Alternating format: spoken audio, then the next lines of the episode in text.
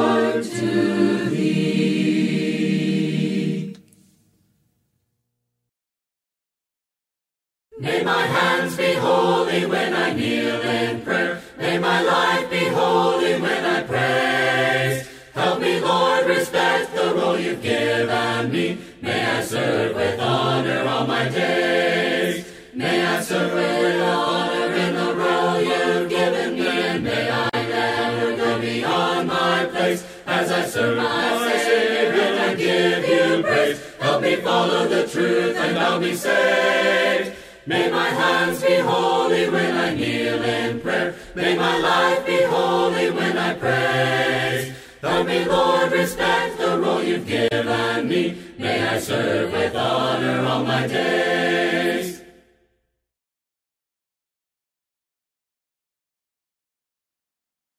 Why do we gather for church? Now, I believe this message is very, very important for us to listen to today. Because right now, you know, what it means to be the church, what it means to worship together, what it means to gather together, all of those things have kind of been perhaps challenged a little bit, maybe tested a little bit, and we need to examine why do we gather for church? You know, what is the purpose of us gathering? What is the point of us gathering? So this message, um, I just want you to understand that if you're watching this uh, on a just a video, and if you're not gathering with us physically here in the church parking lot as we do our drive-in services, uh, if you're just watching this video, this isn't targeted at you right here, right now, just not gathering with other Christians at this time. Because right now we're living in a little different time period. And yes, it's understandable that some people will be gathered in homes, that some people uh, will, you know, not always be gathering together as a church right now. But I think it's important to remember why are we supposed to gather in a church building? Because you probably know as well as I do that there are some individuals who they say that they're Christians, but they don't go to church anywhere, so to speak. You know, they use that term go to church. Um, they don't integrate themselves with any type of, of church group. Well, is that what God expected from us? Is that what God desires from us? We're going to take a look at some of those things together in, in this video and, and uh, in this time together. So, for starters, I kind of want us to run through a little bit of well, what do we do whenever we gather together? And is that really the purpose for why we gather? So let's look at those things. For starters, do we gather together for prayer? Well, you'll notice here the passage that I've got is, is a statement by Jesus on the Sermon on the Mount. In Matthew chapter 6, verses 5 and 6, Jesus himself said, And when you pray, do not be like the hypocrites, for they love to pray standing in the synagogues and on the street corners to be seen by others. Truly, I tell you, they will receive their reward in full. But when you pray, go into your room, close the door, and pray to your Father who is unseen. Then your Father who sees what is done in secret will reward you. Isn't that interesting? So, yes, when we come together, we do pray. We have someone who, you know, leads prayers, who typically stands before the congregation and leads us all, and and uh, sometimes we might phrase that as they word our prayers um, for us. They, they lead us in that time of prayer, in that moment of prayer. However, what we oftentimes see, in fact, I would even say that perhaps we see this more often, is an individual prayer. Like what Jesus describes here. You know, sometimes we use the term about going into your prayer closet. Uh, that comes from this passage right here that Jesus tells us to pray, you know, as individuals between us and God. So, why do we gather together for church? Is it to pray? Well, no, because we can pray alone. So why do we gather together? Well, let's look at some other things that we do. Is it for singing? Colossians 3:16 and 17 says, "Let the message of Christ dwell among you richly as you teach and admonish one another with all wisdom through psalm, hymns, and songs from the Spirit, singing to God with gratitude in your hearts. And whatever you do, whether in word or deed, do it all in the name of the Lord Jesus, giving thanks to God the Father through him. Now, without a doubt, whenever we gather together, of, of course we sing songs.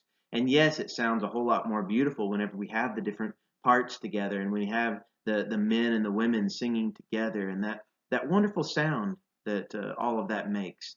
And yeah, it can be a pleasant experience. And really, whenever we look at the scriptures, we only have a few verses that even do talk about singing. However, is that really the reason why we gather together? After all, can't you sing in the comfort of your own home? I mean, don't we all from time to time just sing praises to God and you know just ourselves, not even necessarily in our in our family groups. We just sing just ourselves to God. And yeah, we can still sing to God. We can still worship God in that way. So why do we gather for church? Is it to sing? Well, I think there might be parts of this. I mean, each one of these things, of course, there can be parts of it that yeah, that's that's why we do it, but there's more to it. I don't think this is the main reason. Let's keep looking. What about preaching? Do we gather together for preaching? I mean, let's face it, we oftentimes kind of tend to leave a little bit more time for preaching. Uh, and, you know, that's acceptable for all of us. However, when we look at the example from the early church in the book of Acts, and by the way, I would encourage you to look at the example of the early church in the book of Acts in each one of these different categories. But in Acts chapter 17, look at what we have from the example of Paul here. Acts 17, verses 16 and 17. While Paul was waiting for them in Athens, he was greatly distressed to see that the city was full of idols. So he reasoned in the synagogue with both Jews and God fearing Greeks, as well as in the marketplace, day by day, with those who happened to be there. So what was Paul's example? Now I, I use this obviously because there's there's different categories here. We see that Paul was preaching, he was proclaiming the message in the synagogue, verse 17 says. That's one way that he was doing it. That would be kind of the closest thing that we would have to a church gathering to, together. But yet, also in verse 17, it says that he also went to the marketplace. So, is preaching the only place acceptable for preaching to take place? Is that in a church building? No. Actually, a lot of the preaching that we see in the book of Acts is preaching outside of the church building, preaching just wherever people are found so that they can hear the message of God. Now, yes, oftentimes the way that we kind of uh, typically think about church services, yes, we put a lot of emphasis on preaching. However, I don't believe this is really the main reason that we gather together. It's not really for the preaching. But there's other things that we do. So what else do we do whenever we gather together? Another thing that we do is giving. In 1 Corinthians chapter 16, verses 1 and 2, uh, Paul recommends here, he says, Now about the collection for the Lord's people, do what I told the Galatian churches to do. On the first day of every week, each of each one of you should set aside a sum of money in keeping with your income, saving it up so that when I come no collections will have to be made. Now, giving is very interesting because as you keep looking throughout the scriptures of what the church did whenever they gave is um, yes, they did set it aside, and we see here um, that verse 2 talks about on the first day of every week. So, you know, on a weekly basis, they were setting aside their income. They were giving back to the church. Uh, basically, they were giving, in this case, of those that uh, that needed it there. And, and that Paul set this up a few different times in his ministries, that he set up the ability uh, for us as a church to help those other people who were perhaps less fortunate. Many times it literally was money given to the church to help the church and financial support. Now, some of that, of course, is also to um, to help provide for missionaries to be able to go into other places, and for just you know generally evangelists such as Paul himself to be able to keep doing his work. Um, a lot of times, his income would be at least supplemented um, with what churches gave. So, do we gather together for the purpose of giving? Well, we definitely see the example that they did this on the first day of the week. So, it would be a little difficult to give without gathering together. However, perhaps you've even been aware of this. Uh, there's even ways and different um, programs, computer programs, or apps that people can give to their churches uh, just from you know their own phones and stuff like that. In fact, several churches are doing that during this time period. However, whenever we look at why do we gather together, is it so that we can give? No, I don't think that's really it, though of course that is part of it. But there's more. What else do we do whenever we gather together? Well, another thing that we do is we take of communion. In Acts chapter 20, verses 6 and 7, uh, this is Paul talking about his journeys and those people with him, and he says, But we sailed from Philippi after the festival of unleavened bread, and five days later joined the others in Troas, where we stayed seven days. On the first day of the week, we came together to break bread. Paul spoke to the people, and because he intended to leave the next day, kept on talking until midnight. So here, uh, what what seems to be is this breaking of bread that they took place on in verse seven here is they did wait until this certain time in order to to break bread in, in this. Uh, and yes, we do have this example about on the first day of the week. And if you look back at history, we see that historically speaking, uh, yes, the early church they kept meeting on a weekly basis and they took of communion. This is a big deal. In fact, I would uh, just kind of say that this is why we gather on Sundays. I mean, think about that. Because communion is something that we don't do on these other days whenever we gather, but it is something that we should do on Sundays whenever we gather. Um, that's what sets the Sunday, typically Sunday morning um, worship period apart, is that we take communion at that time. And that is very important. And, and of course, part of the reason for that, of why we do it on the first day, is that's whenever our Lord rose up from the dead. I mean, what better day of the week could you possibly think of than the day that he rose up from the dead, conquering death and providing us a way to do the same than the first day of the week? That's why we take of, of communion on the first day. So, is this why we gather together? Is it so that we can take communion together? Well, I would say this is a big part of it. However, I don't think this is all of it.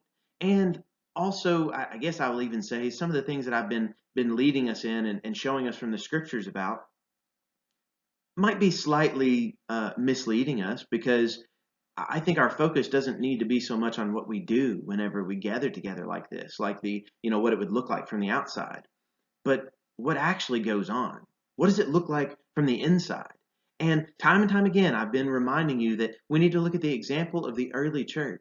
And the example from the early church is a very interesting example that we see. From the very beginning, whenever they, they started to be baptized in Acts chapter 2, we get a description of what that church looked like. It looked like this Acts chapter 2, verses 42 through 47. Notice what they did together and how this would look from the outside, but also we're going to dive in. We're going to see what about the inside? What does the inside of these services look like? Verses 42 through 47. They devoted themselves to the apostles' teaching and to fellowship to the breaking of bread and to prayer. Everyone was filled with awe at the many wonders and signs performed by the apostles. All the believers were together and had everything in common. They sold property and possessions to give to anyone who had need. Every day they continued to meet together in the temple courts. They broke bread in their homes and they ate together with glad and sincere hearts, praising God and enjoying the favor of all the people. And the Lord added to their number daily those who were being saved. By the way, you, you probably noticed as I was reading these things to us that many of the things that we do whenever we gather together, that's what they did too.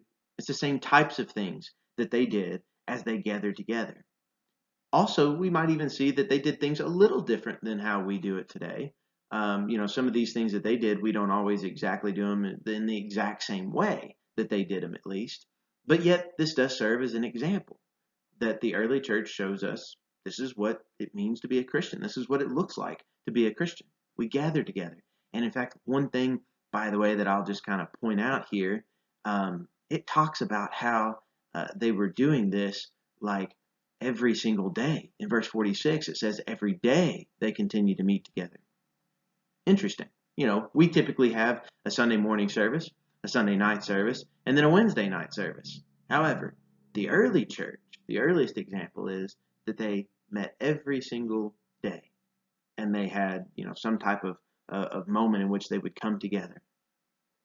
So yes, what we do, we pray, we sing, we preach, we give, and we take of communion together. We take of that Lord's Supper together. And we see this example from the early church. However, is there more to us meeting together? Have you missed out?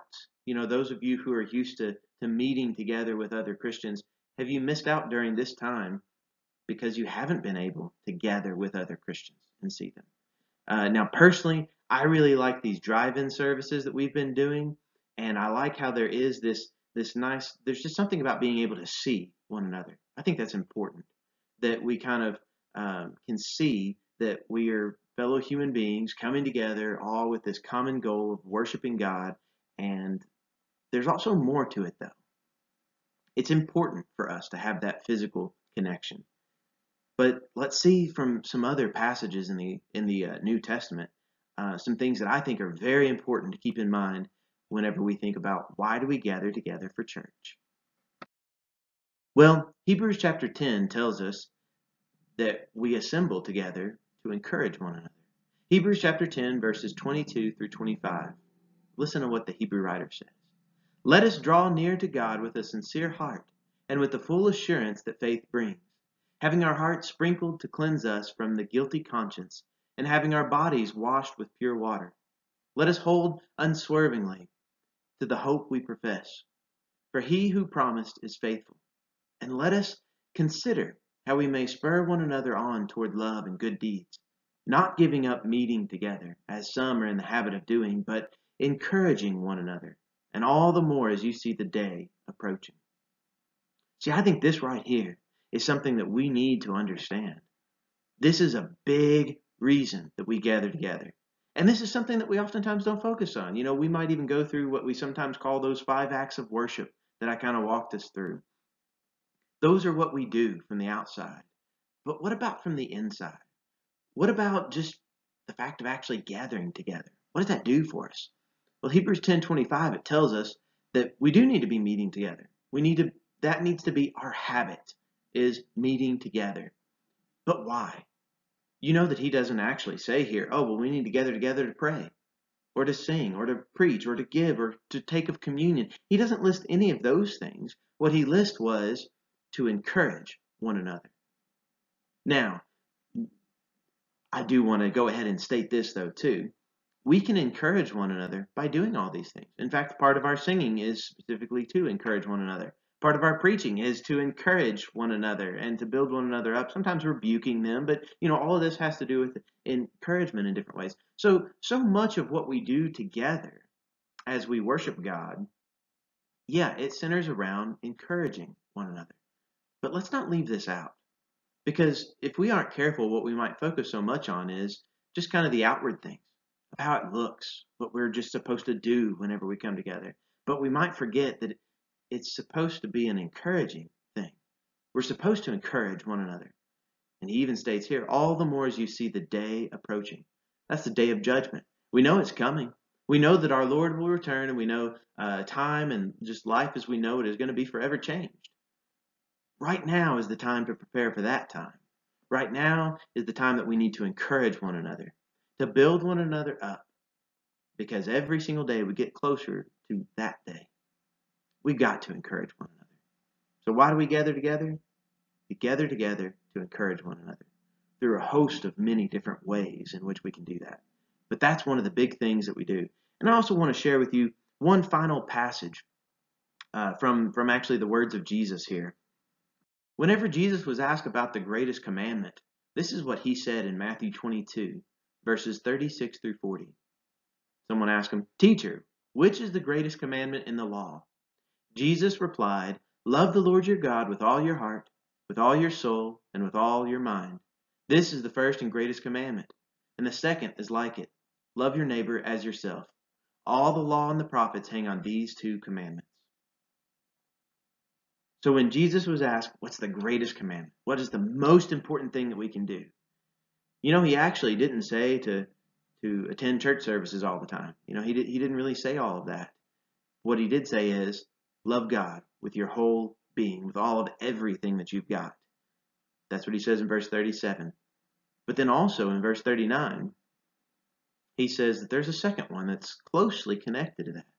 Whenever he's asked about what's the greatest one, he says, there's two. You can't really separate them. The second one is to love your neighbor as yourself. I believe that sometimes when we gather together or when we talk about the reasons for coming together as a church or having church as we might call it like that even though we ourselves are the church. I hope that you you recognize that and that's another lesson for another day. But as we come together as the church yes we focus on god but we have to realize the second commandment is just like it that we need to love our neighbor as ourselves. So as we gather together we need to be focused on god but we need to be focused on one another as well encouraging one another building one another up. Now, right now, we might need to find different ways of being able to do that. Perhaps right now we might be calling each other up on the phone or just, you know, kind of connecting with, with one another in different ways that we can at this time. But let's not leave this behind. We've got to love God with every everything that we've got, and we've got to love our neighbor as ourselves. This is what it means to be the church. This is what the church would look like both of these things are very needed, and we've got to have them in our church services. Church must include people. We must include people. Let's do that together. Lord.